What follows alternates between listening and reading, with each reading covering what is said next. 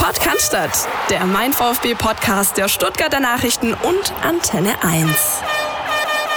Spitzenreiter, Spitzenspiel und Spitzenpodcast. Mein Name ist Philipp Meisel, neben mir steht Christian Pavlic und ihr hört den Mein VfB Podcast statt. Servus zusammen. Christian, wie geht's dir? Schönen guten Tag. Ja, gut soweit. Ich kann nicht klagen. Und dir? Doch, äh, ganz, ganz gut jetzt wieder aus dem Urlaub reingestartet und ich muss sagen, ich habe so richtig Bock diese Woche, aber dazu kommen wir später noch.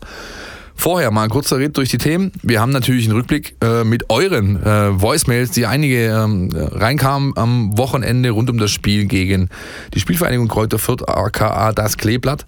Wir haben ein Thema, das so gar niemand irgendwie auf dem Schirm hatte, denn das Stadion, die Snackhouse-Stadion, die gute alte Schüssel da unten, kriegt ein Upgrade, auch darüber werden wir reden. Und wir haben natürlich, wie wird uns wahrscheinlich die nächsten Wochen immer wieder so ein bisschen begleiten, ja.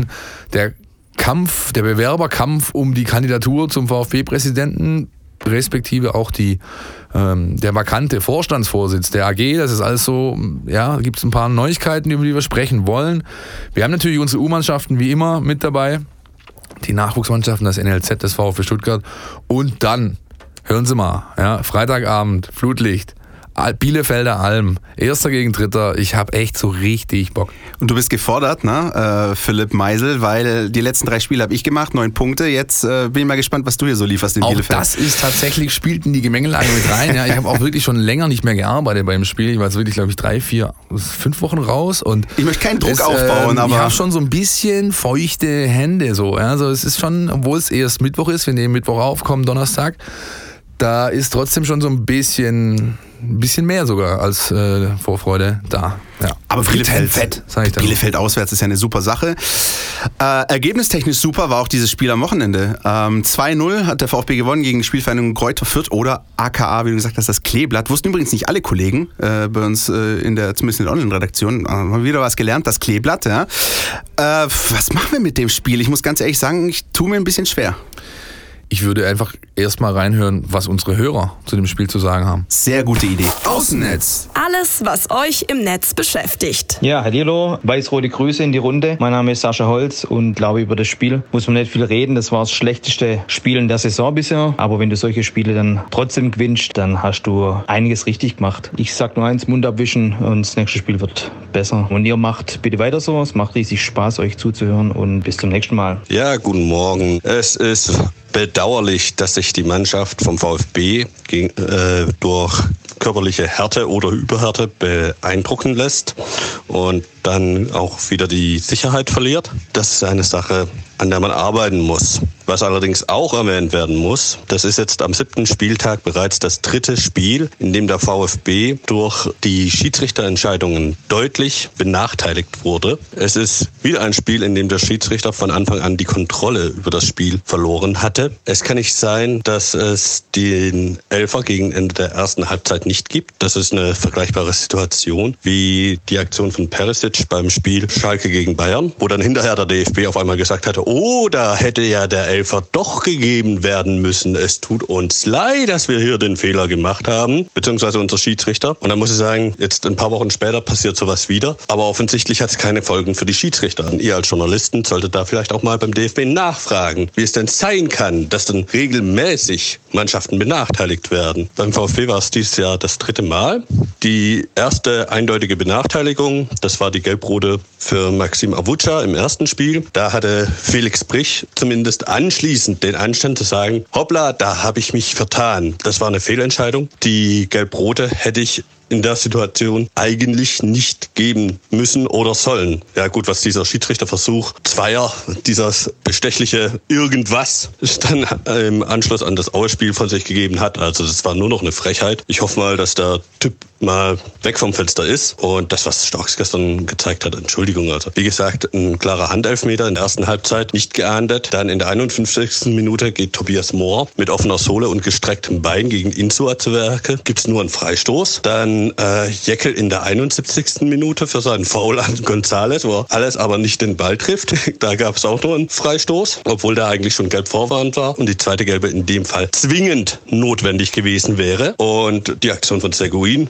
dem geht es nie und nimmer darum, den Ball zu treffen. Es ging ausschließlich auf den Mann. Und ich hoffe mal, der wurde ja später verletzt, ausgewechselt, dass sich Paul Seguin wirklich, wirklich was Langwieriges, was Langfristiges und Fieses zugezogen hat. Weil so jemand braucht man nicht auf dem Fußballfeld. Hallo, liebe Grüße an die Runde. Daniel hier. Ich habe eine Frage an die Runde und zwar, woran liegt es, dass der VfB gefühlt zumindest in den nach dem ersten Tor diese Galligkeit auf das zweite Tor so stark vermissen lässt? Also so kommt es zumindest für mich und auch viele andere, denke ich mal, rüber. Hatte das gestern eher was mit dem etwas körperlich härteren Spiel von Kräuter Fürth zu tun, dass sie uns so ein bisschen aus dem Tritt gebracht haben? Oder ist das allgemein etwas, was dem VfB in der zweiten Liga begleiten wird, dass wenn man einfach führt, man so innerlich so ein bisschen denkt, okay, jetzt fahren wir erstmal einen Gang runter, lassen den Gegner so ein bisschen kommen und gehen dann aufs zweite Tor? Oder fehlt da einfach die Galligkeit auf das zweite Tor? Oder liegt es auch einfach am Gegner? Eure Meinung würde mich dazu sehr interessieren. Ansonsten, wie gesagt, ich höre euch sehr gern. Toller Podcast. Macht weiter so. Ganz liebe Grüße aus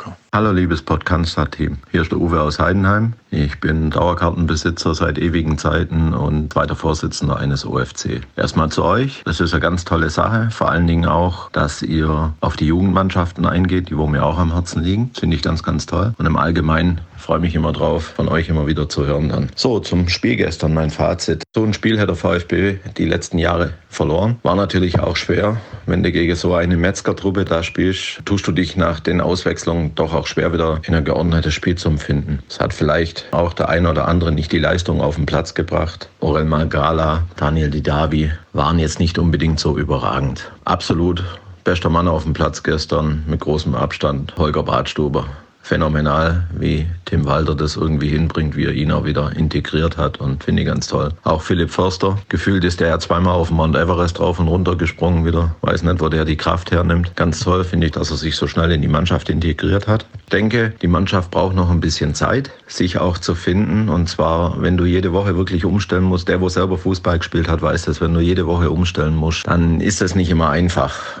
Aber die Mannschaft hat noch Potenzial nach vorne, wo vielleicht bei den anderen nicht so ist. Es macht immer wieder Spaß auch, wie die Mannschaft dann Einsatz zeigt, auch wenn es mal nicht so läuft. Wo ich ein bisschen enttäuscht bin, ist äh, von Emiliano Inchua. Ich weiß nicht, was er sich manchmal so denkt bei seinen Ausflügen. Er ist schon kunterbunt. Der kostet mir schon noch meine letzten Nerven und ein paar Haare auch noch. Aber egal, Mund abwischen, Spiel gewonnen. Nochmal an euch, viele Grüße. Ihr macht eine ganz tolle Sache. Ja, hallo, hier ist der Christoph. Ich war am Samstag mal wieder mit meinen Jungs im Neckarstadion. Das Kommen hat sich natürlich gelohnt. Heimsieg, tolle Stimmung, wie immer. Aber man muss natürlich schon sagen, dass der Sieg sehr glücklich zustande kam. Das auch ganz anders hätte ausgehen können. Und in dem Zusammenhang fände ich nochmal interessant, wenn ihr das Thema aufgreift. Die Idee, dass der VfB auch in der ersten Liga mit dem Trainer und dieser Spielidee hätte spielen wollen, also auch in der ersten Liga spielen will. Und wie das denn gut gehen kann, wie man denn der andere Gegner dann wie Dortmund Bayern auf diese Weise dominieren will. Ansonsten wieder tolle Sendung letzte Woche und überhaupt die letzten Wochen. Ich freue mich immer auf den Podcast. Also macht weiter so. Grüßt euch Männer. Ich will mich heute auch mal beteiligen und euch ein bisschen was einsprechen zu meiner aktuellen Stimmungslage. Sieht alles ganz geil aus. Platz 1 ungeschlagen. Ähm, aber das Gefühl, das auf der anderen Seite steht, das ist ganz schön, ja, niedergeschlagen. Nicht so gut irgendwie. Wenn man sich die Saison mal anguckt, wir haben eine ganze Vorbereitung jetzt mit dem Trainer absolviert. Wir haben jetzt sieben Spiele absolviert und ich finde, von diesem viel gelobten Walter Ball sieht man noch nichts. Weiß nicht, ob ich da zu ungeduldig bin, ob man nach sieben Spielen noch nicht allzu viel erwarten kann oder ob uns die, die Gegner einfach zu stark dominiert haben und wir uns den Gegnern anpassen mussten bisher.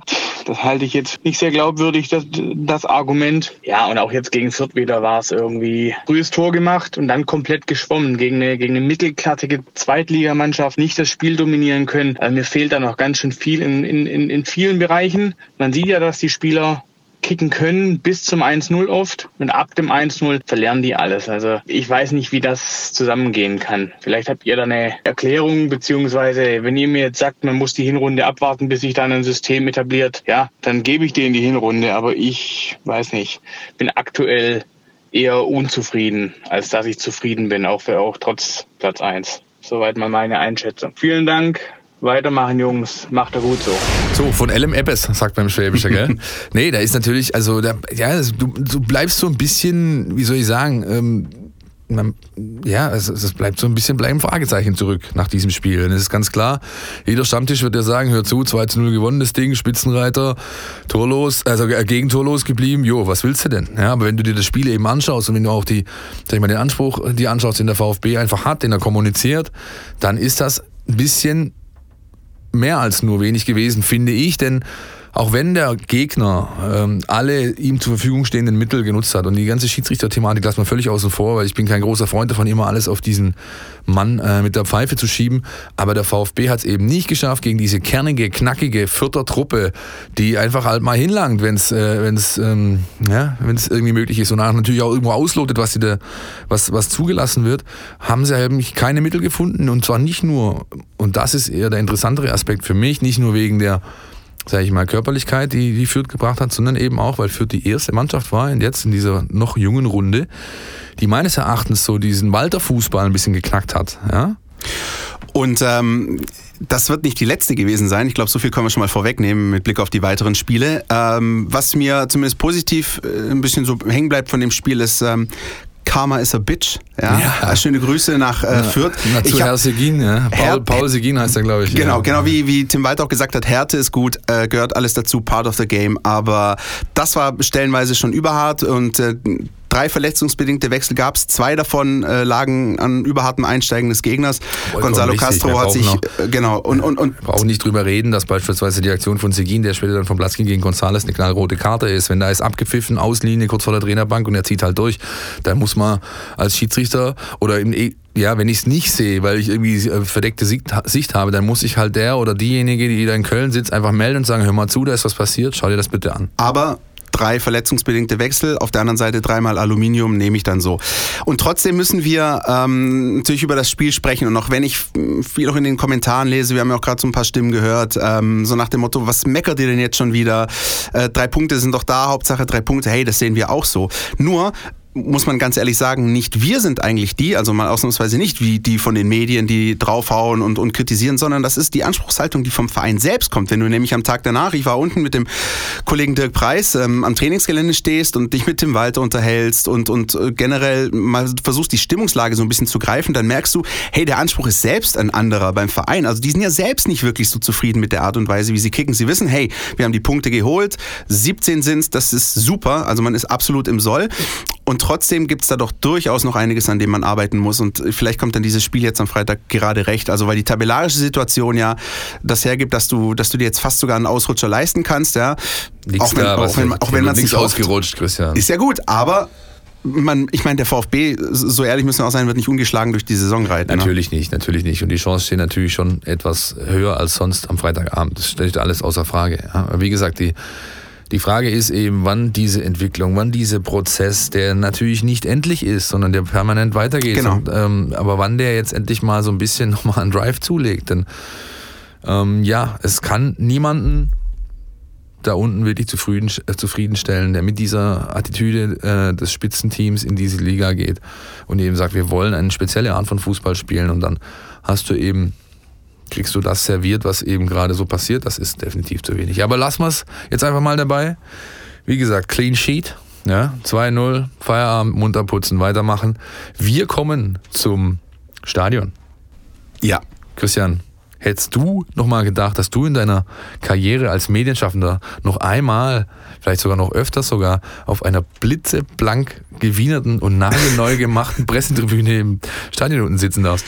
Hätte ich nicht gedacht. Ähm, man muss wirklich bei aller Liebe auch sagen, es ist äh, durchaus nicht immer ganz einfach dort zu arbeiten. Also ich bin echt, ich mache drei Kreuze, wenn das Netz funktioniert, wenn mittlerweile, wir haben das ja glaube ich auch schon mal äh, angesprochen, schließt du dich ja mit dem LAN-Kabel an, wenn du oben bist ja, und das funktioniert dann auch, dann bist du aber wieder unten im PK-Raum. Hey, hast du LAN? Also, ja. also mir ist am, am äh, am Samstag tatsächlich. Erzähl doch mal die Geschichte aus Regensburg, bitte. Erzähl doch mal die Geschichte Was soll ich wirklich die Geschichte? Ja, also man muss sich das wirklich vorstellen. Es ist jetzt nicht so, dass wir uns das wünschen, natürlich für VfB-Heimspiele, aber in Regensburg war es so, du kommst an, ja, ähm, Medientribüne, du weißt sofort genau, wo du hin musst. Dann öffnet sich die Tür, du kommst rein auf diese so ein bisschen Haupttribüne seitlich und dann begrüßt dich äh, ein netter Mensch mit, mit äh, Ordnungsjacke und sagt so, ah, herzlich willkommen, wie ist denn Ihr Name? So, Pavlic mein Name. Ja, Herr Pavlic. Zweite Reihe, da dritte, dritter Platz von rechts, da ist Ihr Platz. Bitte nehmen Sie doch Platz. Äh, wenn irgendwie ähm, Sie was brauchen oder Fragen offen sind, dann kommen Sie jederzeit auf mich zu. Ich so, okay, alles klar, dann sind wir mal hier. Schön, ähm, mein, mein Name ja, ausgeschildert. Ich wusste genau, wo ich mich hinzusetzen hatte. Ein WLAN, das funktioniert hat wie ein Träumchen. Ähm, und das ist natürlich in vielen anderen Stadien mittlerweile auch so. Ich bin. Äh, da fühlst du dich wie King Kotlet. Das ne? ist super. Ja. Ich meine, nochmal, wir wollen das natürlich jetzt nicht, also ähm, wir wollen jetzt nicht wie soll ich sagen, aber wir sind viel draußen, wir sind viel unterwegs, wir haben so ziemlich jedes Stadion in den ersten beiden Ligen in diesem Land gesehen. Und dann siehst du eben, was anderswo Standard ist und dann siehst du eben das, was beim VfB Stuttgart Standard ist. Und dann kannst du einfach dieses Urteil fällen. Das ist nicht mehr zeitgemäß, was da unten einfach angeboten wird für dich als Medienschaffender.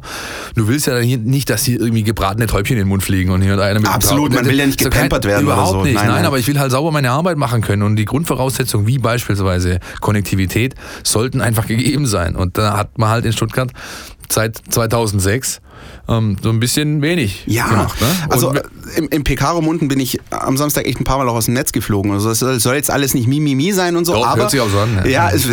es ist halt wirklich so, du musst, du musst dich Ja, darauf verlassen können. Du willst natürlich Ja, ähm, nicht auf solche Sachen angewiesen sein, dass du deinen Job irgendwie machen kannst oder nicht. Und Hey, deswegen du denkst ja auch immer, weißt du, denkst ja auch immer an den Nutzer draußen, also Genau. den Leser. Du sagst, hey, pass auf, die Leute wollen jetzt schnell die Sachen haben, die wir produziert haben, die da sind, die müssen gut umgesetzt werden, aber sie müssen eben auch noch draußen. Und wenn eben genau da, soll ich sagen, so, so der, der Knackpunkt der ganzen Geschichte ist, ist es natürlich immer Was schwierig. heißt nur? Ich, ich denke an den, an den Nutzer. Ich will ja, dass er auch zur Halbzeit schon informiert ist, äh, wenn, wenn zwei verletzungsbedingte Wechsel Ja, sind. Dann will ich eben da, dass, dass der Leser So. sofort informiert ist. Und Jetzt, was passiert da unten? Soll ich? Ja, bitte. darf ich? Also, ähm, Stadt und VfB Stuttgart haben quasi beschlossen, es gibt ein Modernisierungspaket für die altehrwürdige Schüssel. Das nächste Großturnier steht an, 2024, Europameisterschaft, der VfB Stuttgart, beziehungsweise das Neckarstadion, äh, Mercedes-Benz Arena, Entschuldigung, ist Austragungsort für, so wie man hört, bis zu fünf Spiele. Und dann muss man natürlich gewissen Regularien entsprechen, die deutlich höher angesetzt werden, als die, das, wie das der DFB tut. Nämlich dann kommt die UEFA und sagt, hör mal zu, für ein großes internationales ähm, Nationenturnier muss das, das, das, das, das erfüllt sein. Bei der WM 2006 und da wurde die Schüssel ja neu gebaut. Hat's nicht mal da hat's wirklich gereicht. Da gab es dann ein Medienzelt draußen irgendwie auf der Straße oder was auch immer. Und jetzt packen sie also 65 Millionen aus. Ja, die werden gesplittet eingesetzt. Zum einen, also ein großer Teil, über die Hälfte, geht in ja, irgendwelche Kredite und sonstige äh, Schubsereien, wieder halt irgendwie, keine Ahnung. 20 Millionen, und das ist der wesentliche Punkt, gehen eben, die werden direkt in die Schüssel gepumpt. Das heißt, das wird da unten werden die Bereiche auf der Haupt, also Haupttribünen-Area wird quasi neu gemacht. Das heißt, es gibt einen neuen Pressebereich, es gibt äh, neue, sag ich mal, sanitäre äh, Geschichten, es gibt ähm, die, die Medienarbeit und all diese Dinge. Infrastrukturell wird einfach sehr, sehr viel gemacht. Das bedeutet allerdings, dass der VfB Stuttgart im Zeit, für die Zeit dieses Umbaus, er will nämlich nachher auch ein paar Business Seats mehr haben für die ganze Nummer, kriegt er wahrscheinlich auch, aber ähm, das heißt, temporärer Verlust von bis zu 8000 Haupttribünenplätzen, das Ja. ist eine Ansage. Und ähm, da wird sich also zeigen, wie das auch sich das natürlich wird sich finanziell wirtschaftlich auswirken, ganz klar. Aber ich erinnere, ich, mir kommen da so ganz schnell so Zeiten hoch wie damals eben als äh, das alte Stadion quasi sich zu der jetzt aktuellen Arena transformierte und du dann irgendwelche Spiele gegen Molde FK auf, der, auf dem Strombalkon unten angeschaut hast, wo sich Timo Gebhardt mit einer Hundeschnauze in der 90. Minute die Pille schnappt und einen Elfmeter reinmacht zum 2-2 und lauter solche Sachen. Oder auch Also- sportliche Geschichten. Erinnerst du dich an das äh, Drama um das Baustellentor? Ja, auf das der natürlich. VfB auf die damalige Natürlich, äh, Untertürkheimer. Kurve Ja. ein halbes Jahr nicht getroffen hat, Ja. bis äh, Anfang Dezember in der Champions League gegen Unirea Ursiceni Ciprian Marika sich erbarmt hat. Das waren noch Ja. Zeiten. Unirea, Ursiceni, da haben wir noch gegen die ganz Großen des Weltfußballs Ja. gespielt. Und da hat es bis Dezember gedauert, bis da ein Tor gefallen ist. Aber um das nochmal ganz kurz einzuordnen, ähm, nicht damit das irgendwie rüberkommt, als wäre jetzt hier sozusagen nur in Stuttgart Kraut und Rüben. Die äh, Kollegen der Münchner Allianz Arena mussten ihr Stadion schon vor ein, zwei Jahren so ein bisschen herrichten, weil die sich nicht nur für die Euro 2024, sondern jetzt, wie wir wissen, auch mit Erfolg für ein Champions League Finale 2022 beworben haben. Und äh, die mussten auch ihren kompletten äh, Medienbereich umbauen und ausgraben. Das ist schon vor zwei Jahren geschehen. Deswegen ist es jetzt nicht nur so, dass es in Stuttgart nur notwendig Nein, gewesen natürlich wäre. nicht. Also absolut, absolut. Und ich meine, there's good news too. Das heißt, also es geht, glaube ich, Winter 21 los und bis 23 Sommer soll es abgeschlossen sein. Und dann hätte man gegebenenfalls falls jemand nachsteuern müsste, noch mal ein Jahr, wo was passieren kann. Aber 2023, das heißt so, ich sag mal so gute anderthalb Jahre, 18 bis 20 Monate ungefähr, müssen sich die Fans, der Verein, alle, auch wir natürlich, auf gewisse Einschränkungen gefasst machen, die es da geben wird wegen dieser Umbauphase. Das ist eigentlich, was man momentan dazu sagen kann. Unsere Kollegen aus dem Lokalen, die haben das schön aufgearbeitet. Das heißt, wenn ihr in die Mein VfB App geht oder auf stn.de, findet ihr dazu jede Menge an äh, Input, an ähm, ja, Informationen, wie das Ganze eben vonstatten gehen soll, kann ich euch nur ans Herz legen, das Ganze mal zu lesen. Definitiv. Viel zu lesen haben äh, in diesen Wochen auch ähm, die Personen, die zu entscheiden haben, wer denn nun für das Präsidentenamt kandidieren darf, nämlich der Vereinsbeirat des VfB Stuttgart. Ja, die vom Mutter nee, wie sagt man jetzt letzte Woche gesagt, die Jungfrau. Die, die Jungfrau zum Kind. Genau, wie die Jungfrau zum Kinde in die Position gekommenen Akteure, die jetzt plötzlich über das Wohl und Wehe des Vereins entscheiden müssen, weil sie diejenigen sind, die eben aussuchen. Was man sagen kann, stand Mitte der Woche, da waren es nur noch neune, wa? Ja. Was ist passiert in der Woche? Es gab eben eine sage ich mal, erste intensivere Bewertung der eingegangenen Bewerbungen. Zehn davon wurden frist- und formgerecht eingegeben, haben wir drüber gesprochen. Und jetzt hat man sich die alle nochmal wirklich intensivst angeschaut und dann eben gesehen, dass da eine Person trotzdem äh, dabei ist, die halt dann doch nicht ähm, nach Paragraph 13.6, wenn ich es richtig weiß. Boah, stark. Ja, ja, ja, alle, äh, alle Kriterien erfüllt und der Dame wurde dann beschieden, dass sie dann leider doch nicht weiter im Rennen ist. Das Ganze hat sie natürlich publik gemacht, man kennt die Dame, ähm, Facebook-Seiten und so weiter, äh, die sie betreibt und wo sie über ihr Schicksal bereitwillig Auskunft gibt. Ja? Und mehr gibt es dazu von meiner Seite nicht zu sagen. Ist vielleicht ganz gut so, denn der VfB hat das so elegant gemacht im Vorfeld, jetzt bevor wirklich die heiße Phase kommt der ganzen Geschichte, sich so relativ ähm, galant einer möglichen Baustelle entledigt hat. Ne? Ganz einfach. So ist es. Und zwar wird natürlich neben dem Präsidenten des EV der Vorstandsvorsitzende der AG gesucht. Und ähm, da ist jetzt wohl durchgesickert, dass es ähm, ja, einen Favoriten geben soll auf diese Position. Der Mann heißt Bernhard Häusler. Der ist ein Schweizer. Jawohl. Der war jahrelang an der Spitze des glorreichen FC Basel. Und zwar gerade just zu der Zeit, als sie, glaube ich, achtmal hintereinander Meister wurden. Er folgte damals, auf die vielleicht die Älteren werden sich erinnern, äh, Gisela Gigi Öri. Jawohl. Ja, eine legendäre Präsidentin, glaube ich, die erste Frau überhaupt an der Spitze eines Schweizer Erstligisten. Richtig, und wurde natürlich groß berühmt, weil der FC Basel Dauergast in der Champions League war. Äh, natürlich, Zeit, natürlich. Ja. Herr Häusler ist quasi auf dem Markt, wurde von einer Headhunter-Agentur aus München, die in der VfB eingeschaltet hat für das ganze Prozedere der Nachfolge oder der Suche nach dieser Person für diese Position ähm, gescoutet und so wie es aussieht, scheint er der Favorit zu sein. Das hat unser Kollege Heiko Hinrichsen aufgeschrieben und von dem hören wir jetzt mal was zu dieser Causa. Querpass. Der Kommentar aus unserer Redaktion. Das Personalkarussell, es dreht sich heftig beim VfB Stuttgart. Da ist ja der 15. Dezember, wenn auf der Mitgliederversammlung der neue Präsident gewählt wird.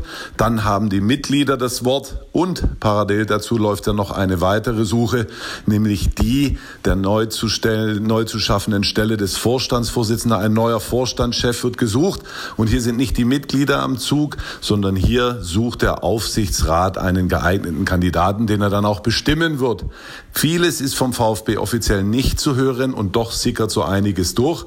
Da ist zum Beispiel äh, klar geworden, nach Informationen unserer Redaktion, dass der neue Vorstandschef vor dem Präsidenten ins Amt kommen soll. Das bedeutet natürlich, die Aufsichtsräte wollen in der alten Konstellation noch Nägel mit Köpfen machen, ihnen möglicherweise ein neuer Präsident mit reinmischen könnte, ihnen da äh, sozusagen die Dinge diktieren könnte. Also der neue Vorstandschef, er soll im Oktober kommen, nach dem Gusto des Präsidialrates mit äh, dem Daimlermann Port, mit Hermann Ohlicher und mit dem Vizepräsidenten äh, Bernd Geiser an der Spitze. Es ist einiges zu hören über die Kandidaten und ein Spitzenmann hat sich auch herauskristallisiert. Es gibt ja die interne Lösung, die wäre Thomas Hitzelsberger, der dem Vernehmen nach auch mit dem Posten liebäugelt. Aber der Favorit ist nach unseren Informationen Bernhard Häusler. Es ist der ehemalige Präsident des FC Basel, ein äh, pfiffiger Schweizer, ein promovierter Jurist, der als Unternehmensberater auch gearbeitet hat, der den FC Basel in seiner Zeit von 2012 an achtmal in Serie zur Schweizer Meisterschaft geführt hat. Der Mann weiß also, wie es geht, aber auch Ottmar Hitzfeld, den wir befragt haben, sagt, na, es ist natürlich ein Unterschied, ob ich den FC Basel, den Ball des Bayern München der Schweiz leite, ein familiäre im familiären Umfeld oder ob ich zum VfB komme und hier auf eine Gemengelage treffe äh, bei einem Verein, bei einem Traditionsverein, der aber schon bessere Tage gesehen hat. Wir haben uns ein bisschen umgehört und vieles, äh, was wir da so be gehört bekommen oder erzählt bekommen haben, spricht für Bernhard Häusler. Er könnte der richtige Mann am richtigen, zur richtigen Zeit sein. Erfahrung bringt er mit. Er ist in Wirtschaft vernetzt. Er hat, wie gesagt, viele Expertisen schon erstellt für andere Fußballvereine. Ist also ein Fußballfachmann, der sich aber zurück zu nehmen versteht in diesem äh, Terrain. Das heißt also, der Trainer muss keine Angst haben, dass er dann jeden Montag seinen Bulletin machen muss, dass er dem, dem Häusler, so den Vorstandschef wird, äh, erklären muss, was in der Trainingswoche ansteht. Es gibt ja auch andere Aufgaben, die noch zu erledigen sind beim VfB. Da wäre zum Beispiel die Vermarktung des äh, Stadions. Diese Dinge kulturelle Dinge, wirtschaftliche Dinge, ein bisschen fußballerische Dinge, die wären bei Häusler äh, höchstwahrscheinlich in, in guten Händen. Es bleibt also spannend, wie sich die Aufsichtsräte äh, entscheiden. Wie wir gehört haben, soll bis Ende Oktober die Entscheidung fallen. Sind wir gespannt. Häusler ist der Favorit, Hitzelsberger der interne Kandidat.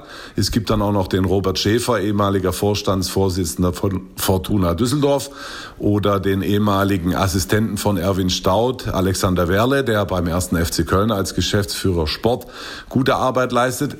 Das Kandidatenkarussell ist also besetzt.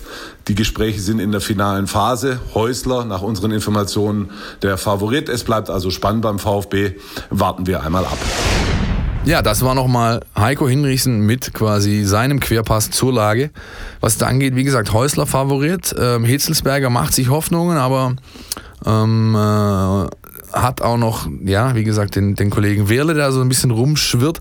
Wobei bei Werle eben zu sagen ist, dass er vor allem bis 2023 an Köln gebunden ist. Und da, äh, ich glaube nicht, dass der VfB jemanden rauskauft auf diese, also wenn man mal einen Trainer sich holt oder Spieler sowieso, klar, nimmt man Geld in die Hand, aber ich glaube, für diese Position macht man das nicht. Und ähm, so wie es eben aussieht, scheint Bernhard Häusler sehr, sehr gute Karten zu haben für diese Position. Und ich kenne ihn nicht persönlich, logisch. Ich kenne äh, eben das, was man lesen kann über ihn und was man sich als Video anschauen kann und was man da so findet in der Vita.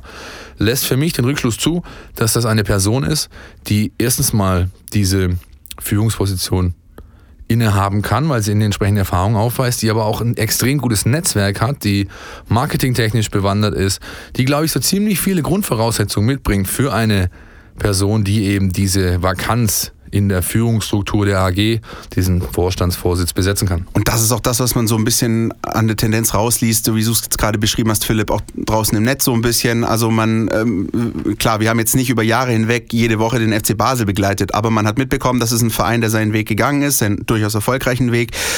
Und ähm, Bernhard Häusler wäre natürlich jemand, der so ziemlich alle diese Kriterien erfüllen würde, die eigentlich ähm, Voraussetzungen sind eben für diesen Job. Also auch vor allem nicht nur im unternehmerischen Bereich, sondern eben auch dieses ja, vernetzen, wie du es gerade angesprochen hast, und vor allem auch im Fußballbereich eben dann tätig Man kann auch ganz pauschal äh, sogar sagen, seit Bernhard Häusler beim FC Basler raus ist, jagt dort ein Grabenkampf den nächsten. Da sind so Leute wie Marco Streller äh, involviert gewesen, der auch da, die Älteren werden sich erinnern. Meisterheld. Ja, genau.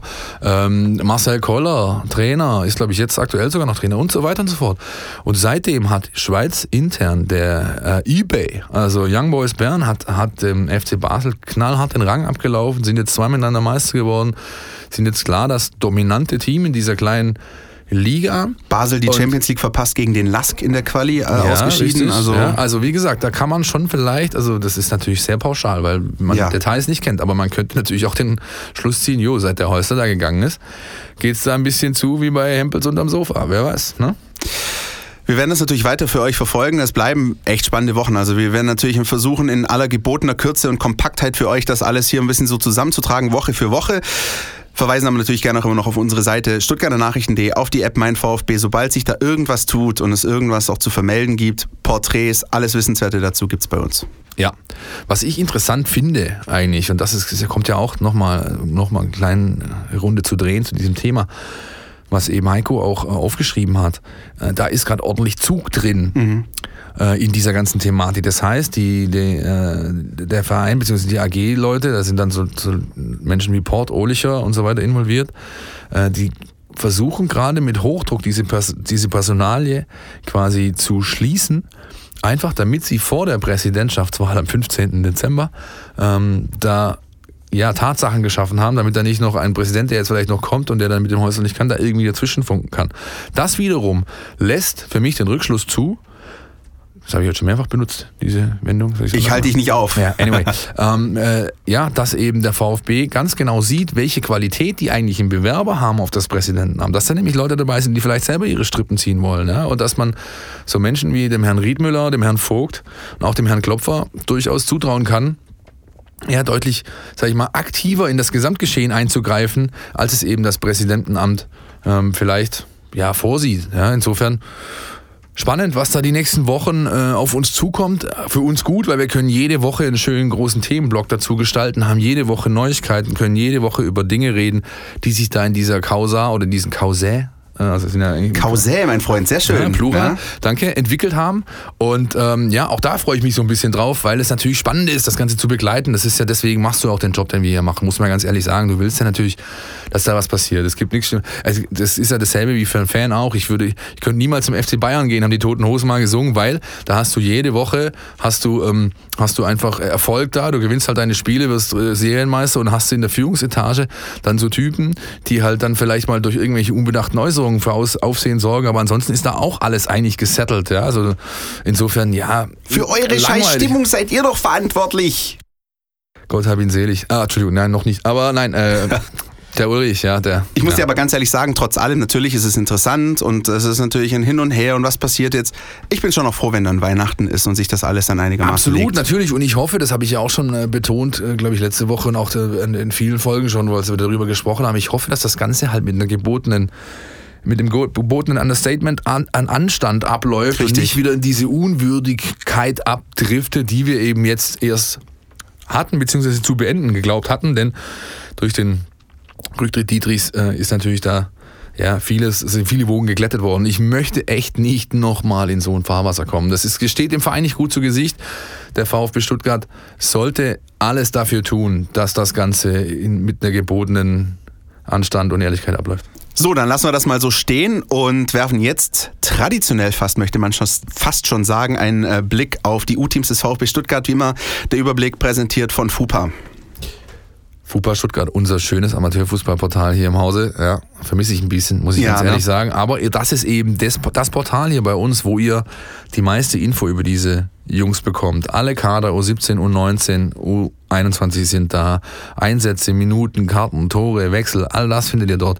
Bildergalerien zu fast allen Spielen, Live-Ticker, wie beispielsweise zum Spiel am Mittwochabend VfB Stuttgart beim SSV Reutling an der Kreuzeiche zum Aufnahmezeitpunkt zum Redaktionsschluss leider noch nicht beendet, deswegen können wir nicht drüber sprechen, wie es denn ausgegangen ist. Aber auch in der nächsten Woche so WV-Pokal und was da ja, nicht alles dazu bei kommt. Calcio, Leinfeld, ja, großartig. großartig ja. ja.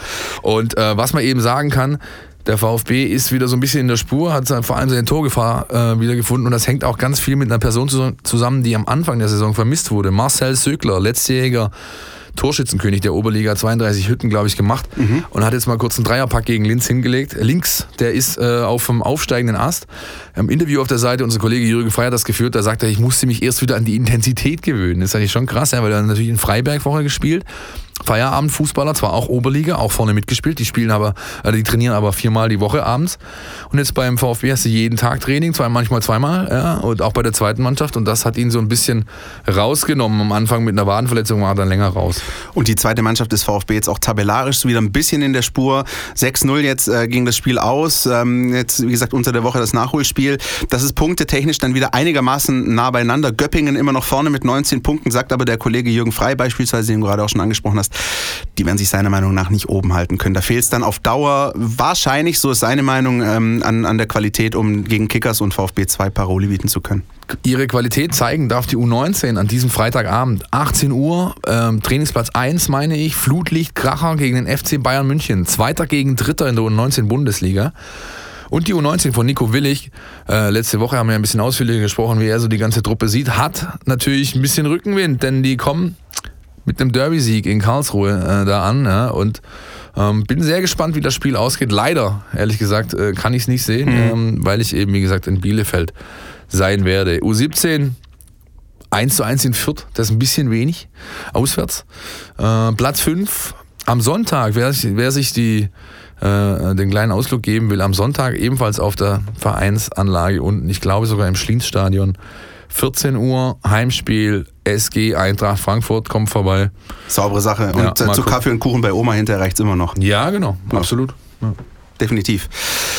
Eigentlich ist es, ich weiß immer noch, was ich immer davon halten soll, wenn dann freitags gespielt wird, weil dann hast du ja Samstag, Sonntag, guckst du, was macht die Konkurrenz, was mache ich mit dem Wochenende, was mache ich mit meinem Leben, so ein bisschen, ja. Das, das werden wir jetzt alles mal beobachten, denn der VfB spielt jetzt zweimal hintereinander freitags, jeweils 18.30 Uhr. Und den Anfang macht eben dieses, ja, man kann schon sagen und sollte sagen, Spitzenspiel bei Arminia Bielefeld. Eine Mannschaft, die ja von, von einigen äh, vorher schon hoch gelobt wurde, hoch angesehen wurde und auch die jetzt punktetechnisch auf jeden Fall ordentlich zugelangt hat. Nur zwei weniger als der VfB momentan, 15 Punkte Punkte, Platz 3 und da ein ganz besonderes Stadion, oder? Hast du mich gerade gelobt? Na klar. Ach, Quatsch. Okay. Ich wollte das nur ein bisschen was ja, durch die Blume machen. Na, hat es schön gemacht. ja, auch man hat auch Tim Walter bei der Pressekonferenz am Mittwoch klar gesagt, auf, also klipp und klar auf die Frage, hätten Sie die da oben erwartet? Ja.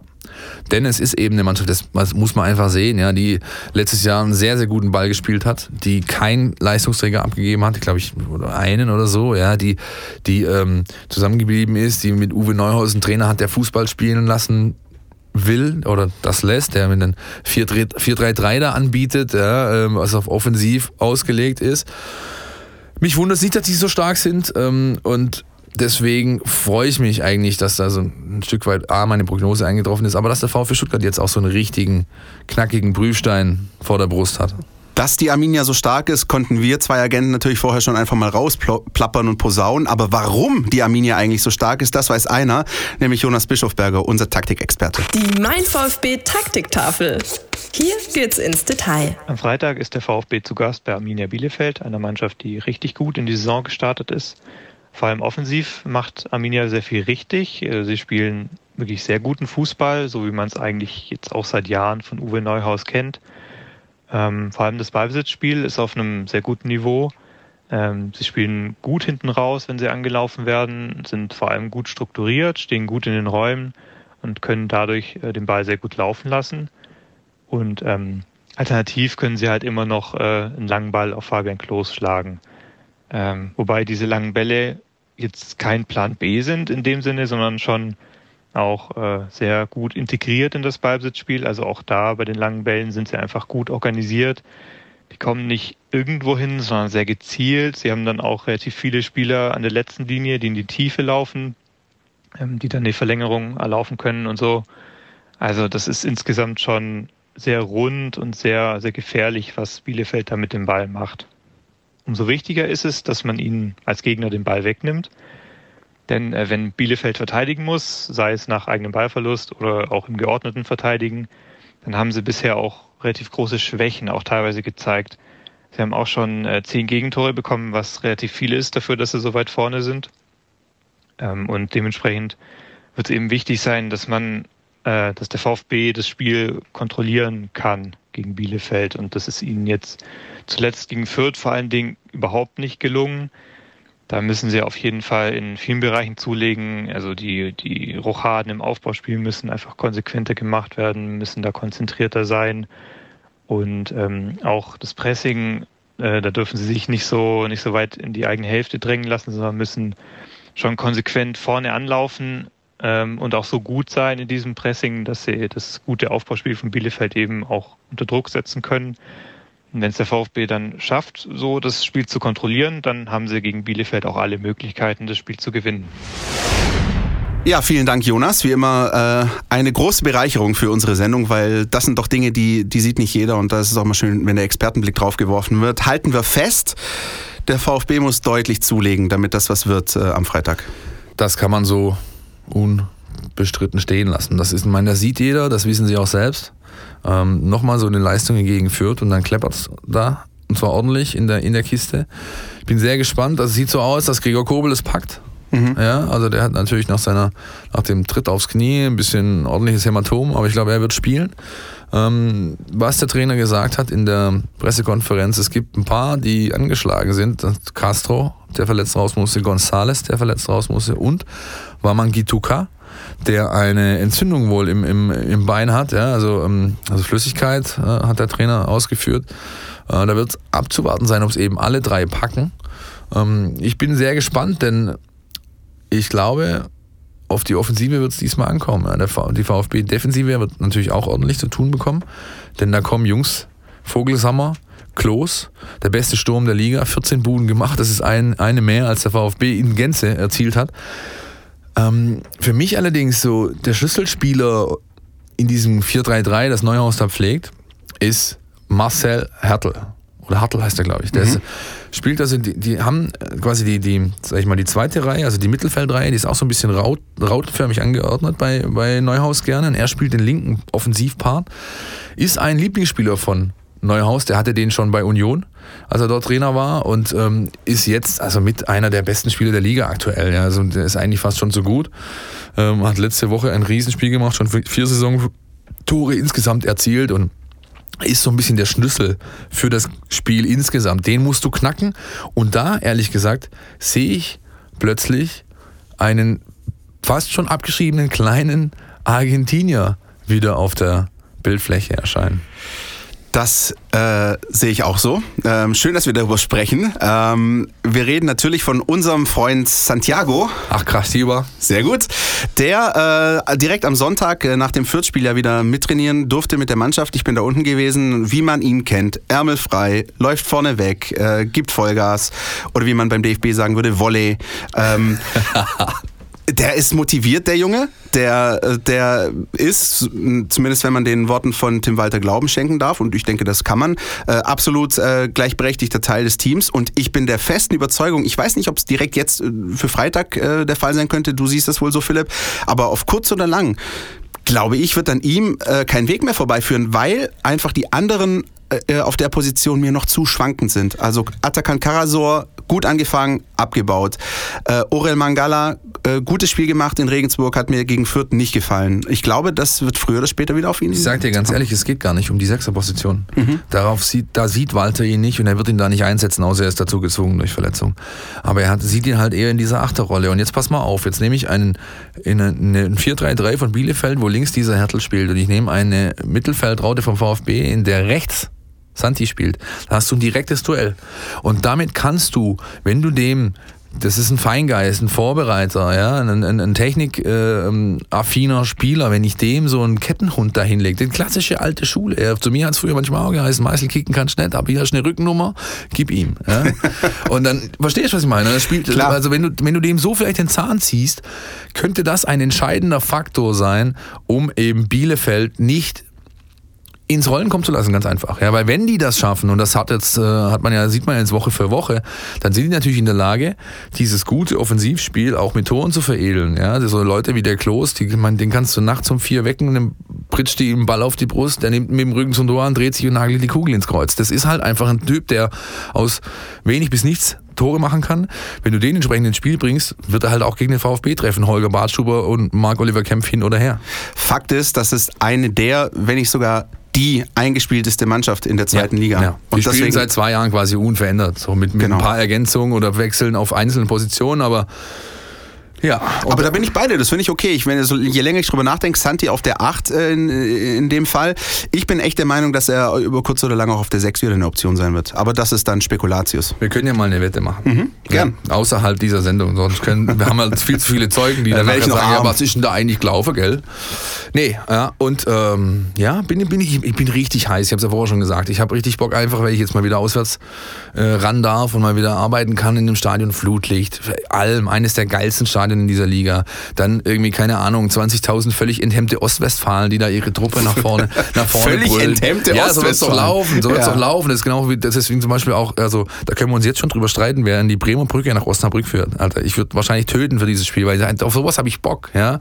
Und das musst du natürlich auch, dir als Spieler ist doch genau das, was ich haben will. Also, also besser kannst du nicht haben. Deswegen spielst du Fußball, deswegen machst du Leistungssport, deswegen, ja, kickst du einfach, weil genau diese Dinger, die sind's. Und es geht mir eigentlich, obwohl ich nicht mehr kick, ah, genauso. Ich bin begeistert ob deiner Euphorie und deiner Vorfreude. Teile ich gerne ohne dir jetzt den Wind aus den Segeln nehmen zu wollen, aber wir reden ja natürlich von den beiden Mannschaften, die noch ungeschlagen sind in der Saison. Wenn das Ding nach 75, 80 Minuten 0-0-1-1 steht, meinst du, da wagt sich noch jemand aus der Deckung oder einigt man sich dann auf Unentschieden?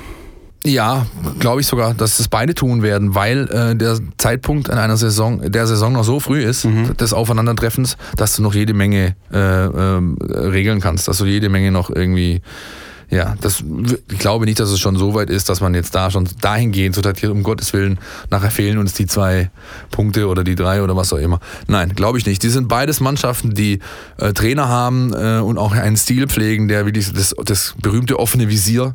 Ich glaube nicht, dass es da großartig Geschubse und Geschiebe geben wird. Wenn doch, dann wird es mich wirklich überraschen. Also wenn es nur annähernd in die Richtung geht, wie das letzte Auswärtsspiel des VfB in Bielefeld, wer sich daran erinnert, Montagabend, Ostermontag, 3-2, äh, Maxim, glaube ich, aus 50 Metern Metern, äh, Terodde kurz vor Schluss in der 88., 89. sowas, wenn das nur annähernd in die Richtung geht, dann wirst du einen schönen Abend haben am Freitag. Damals waren wir auf einem der berühmten Schräggastro-Kneipenticker und mit dem Vertikalpass saßen wir da bei, bei Gabi und Dragan im Breitscheidstüble in Stuttgart West. Es war ganz großartig, ja. ja, ja. Ich war vor Ort und hatte einen schönen Osterausflug mit ein paar Freunden, war auch nicht schlecht, ja.